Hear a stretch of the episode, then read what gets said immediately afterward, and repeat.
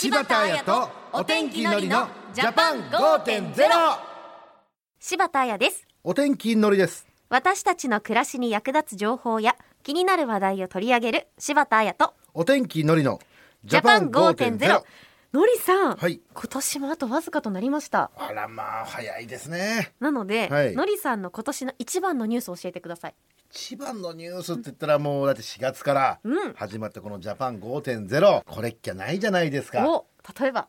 例えば。ねやっぱ柴田さんと僕とのねこのつかず離れずのねいい感じのトークが。つかず離れずの。好きな人は好きらしいですよ、えなー 嫌いな人は嫌い嫌い。悲しいよこんなの、えーいろんなことがあった1年でしたけども。そして今年、はい。まだやり残したなっていうことありますか？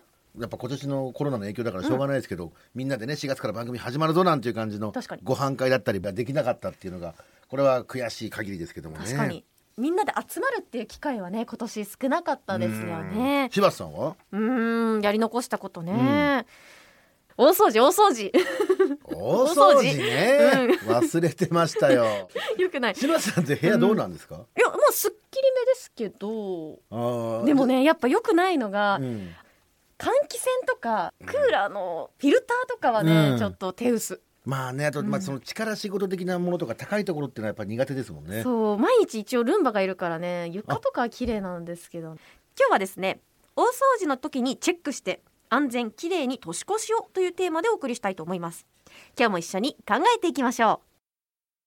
柴田彩とお天気のりのジャパン5.0明日の暮らしをわかりやすく内閣府政府広報の提供でお送りします今日のゲストです経済産業省製品安全課長の原信之さんです原さんよろしくお願いしますはい、よろしくお願いします。よろしくお願いします今日のテーマは大掃除についてということでリスナーの方の中にも今まさに大掃除しているよという方もいらっしゃるかもしれないですよね。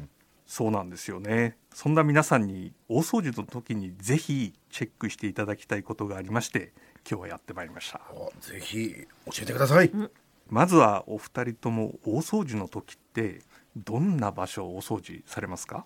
だから普段あんまやらないところですよねうん。換気扇とか。とかねエアコンとかのねあの確かにやっぱりフィルターですよねあと網戸ねあ意外と汚れてるんですよねあ、網戸ってそうなんですね。どうですか？そうですよね。大掃除っていうのは今お話しいただいたような普段のお掃除のプラスアルファでされると思います。うん一年の汚れをねこの落として新たな気持ちで新年をみたいな感じありますからね、うん、なんかすっきりして年越したいですようね。ん。そこでその大掃除に加えてぜひ配線器具のチェックもお願いします。配線器具？はい。コンセントに差し込む電源プラグや延長コードなどです。なぜその電源プラグや延長コードをチェックする必要があるのでしょうか？複数のコンセントがあるテーブルタップや延長コードなどの差し込み口にですね、ほこりが溜まったり水分がついて起こる火災の事故がですね毎年起きているんです。火災事故が起きてるんですね。はい、2015年度からですね2019年度までの5年間の製品事故情報ではですね配線器具から火災事故が起こるのが140件も報告されていますちょっと延長コードの配線器具から火災というのはちょっと想像してなかったですね。そうですよね普段あんまり注目しないポイントかもしれませんどんな使い方をしていたら火災が起きたのでしょうか？例えばコンセントに電源プラグを長期間差しっぱなしにしていたために接続部分にホコリや水分が溜まってトラッキング現象が生じてしまいうん。製品やその周辺を燃やした火災です。あのトラッキング現象ってのは何ですかね？トラックというのはですね電気の通り道という意味でして、コンセントと電源プラグのわずかな隙間に溜まったホコリや水分によってですね電気の通り道ができたことにより異常発熱することをトラッキング現象と言っていますいやーちょっとこれ溜まってるかもえしれない 一回も抜いたことない。ねテえレビのところとか。あとペットの尿などがですね、えー付着することでもトラッキング現象が発生する危険性がございますのでペットと生活されている方もぜひご注意くださいはあなるほど。他にも火災が起きるようなケースはありますか？はい複数のコンセントがあるテーブルタップはとても便利なんですけれども、うん。電気ストーブと電気カーペットなどの消費電力の大きい電気製品を同時に接続することがあるかもしれません。うん。このような場合にテーブルタップの最大消費電力を超えてしまって電源プラグの内部が異常発熱して製品やその周辺が燃えてしまうような事例も起きています消費電力のことまで考えてなかったですね。そうだね。このタコ足配線になってねいくつも、えー、繋いでるからね、えおっしゃる通りですね。無意識に差し込んでおられる方も多いかもしれません、うん。でもたくさんの差し込み口があるといっても消費電力には限界があります。テーブルタップにはですね接続可能な最大消費電力の表示が書いてありまして、例えば1500ワットまでと表示されているので必ずご確認いただきたいと思います。はいこれ僕もそうなんですけどね、うん。それ見落としてる人も多いかもしれませんから気をつけていただきたい、例えば冬になってですね今でこたつ電気カーペット電気ポットなどの電源を一つのテーブルタップにつないでいる場合に合計で1500ワットは軽く超えてしまいます。やってそうだな、うん。その組み合わせ。例えばこたつはですね500ワット電気カーペットは250から750ワット、うん。電気ポットは沸騰させている時は700から1000ワットも消費します。そんなに？それにスマホを充電したりパソコン使ったりしたら。いやちょっとこれ危険ですね。ね。うん。指定の消費電力を超えてタコ足配線のようにテーブルタップを使用していないか大掃除のついでに今一度点検をぜひお願いします、テーブルタップの火災やトラッキング現象については NITE の公式 YouTube チャンネルでもご紹介していますのでご覧いただければ危険なことがよくわかると思います。ナイトとは何ですか？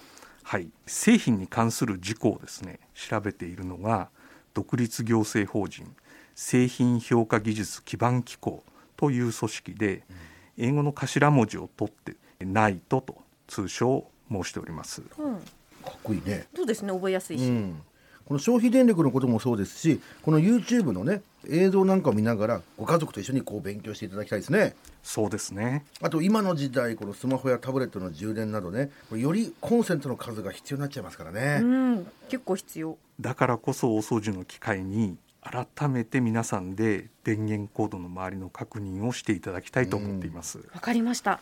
では電源コードや配線プラグなどの火災事故を防ぐにはどうしたらいいですか？はい、定期的にお掃除していただくのが大切ですが大掃除のこの機械に一度すべての電源プラグを抜いて電源プラグや差し込み口に付着したホコリを乾いた雑巾で拭き取ると安心です。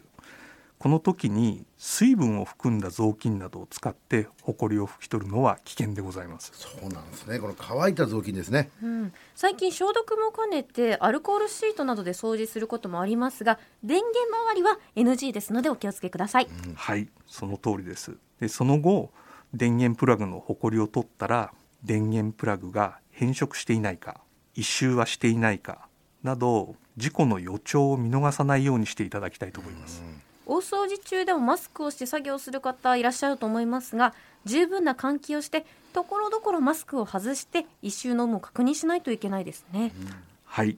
その後はですね電気プラグをしっかりとコンセントに差し込んでください、他にはどんなことに気をつけたらいいですか？はい。机の足や家具などで電源コードを踏んでいる状態も危険でございます、うん。これもやっちゃいそうですよね。このコードをねこの逃がすところがなくて踏んでしまってるとかあるかもしれないですね。コードに無理な力が加わってですね、電源コードがショートしてしまって火災を起こす危険性がございます。なるほど。危ないし、まあ、そもそもガタガタするし気をつけましょうね、どうしても必要な場合はカバーをつけるなどして保護していただければと思います。万が一この煙や火花がね出てしまった場合はどうしたらいいですかね？はい。急いでコンセントから電源プラグを抜きましょう、ん熱くて触れることができないような場合はブレーカーを落としていただきたいと思います。わかりました。これも覚えておきましょそうですね。配線器具の中にはホコリなどの異物が入りづらいようにですね差し込み口にシャッターがついた製品も販売されています、配線器具にも寿命がございますのでテーブルタップや延長コードなどを取り替える際にはこうしたシャッター付きの製品を使うこともご検討いただければと思います。はい。その他に注意することってありますか？はい。先ほどご紹介した配線事故の中にはですねリコール製品による事故も多いんです。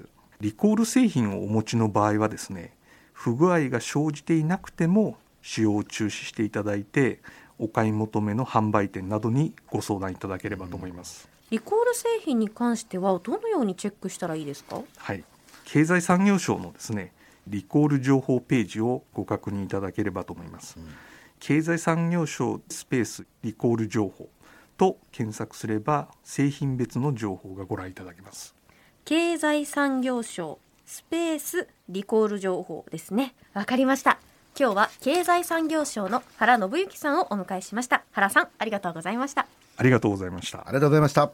柴田彩とお天気のりのジャパン5.0今日は大掃除の時にチェックして安全きれいに年越しをというテーマでお送りしましたが、のりさんいかがでした？いやあの正直大掃除とかってこの汚れにしか目がいってなかったんですけどそういう埃が溜まってるとかねそういうねチェック的なものはしてなかったんでね。これを機に今年はたくさん家にいましたからね。ええ。えーぜひともしっかりやってやりたいなっていう。そしてご家族にも今日の話伝えてほしいですね。そうだね。実家がタコ足配線な気がするんだよなうち。ちょっそとぜひともでも本当に 家族みんなが心がけておけば絶対ね、その分リスクが下がりますからね。そうですね。うん。気をつけてください、さて次回は SNS での誹謗中傷について考えますねこういう仕事してるとねねえ。嫌なこと書かれたりすることもありますが悪気がないコメントが炎上したり場合によって意識がないまま加害者になり得るのが SNS の怖さですよね。ただはい。被害を受けた時のうん。対処法もあるということで、あ。しっかりご紹介していきたいと思います、はい。ということでここまでは柴田彩とお天気のりのジャパン5.0 5.0また来週。柴田彩とお天気のりのジャパン5.0明日の暮らしをわかりやすく内閣府政府広報の提供でお送りしました。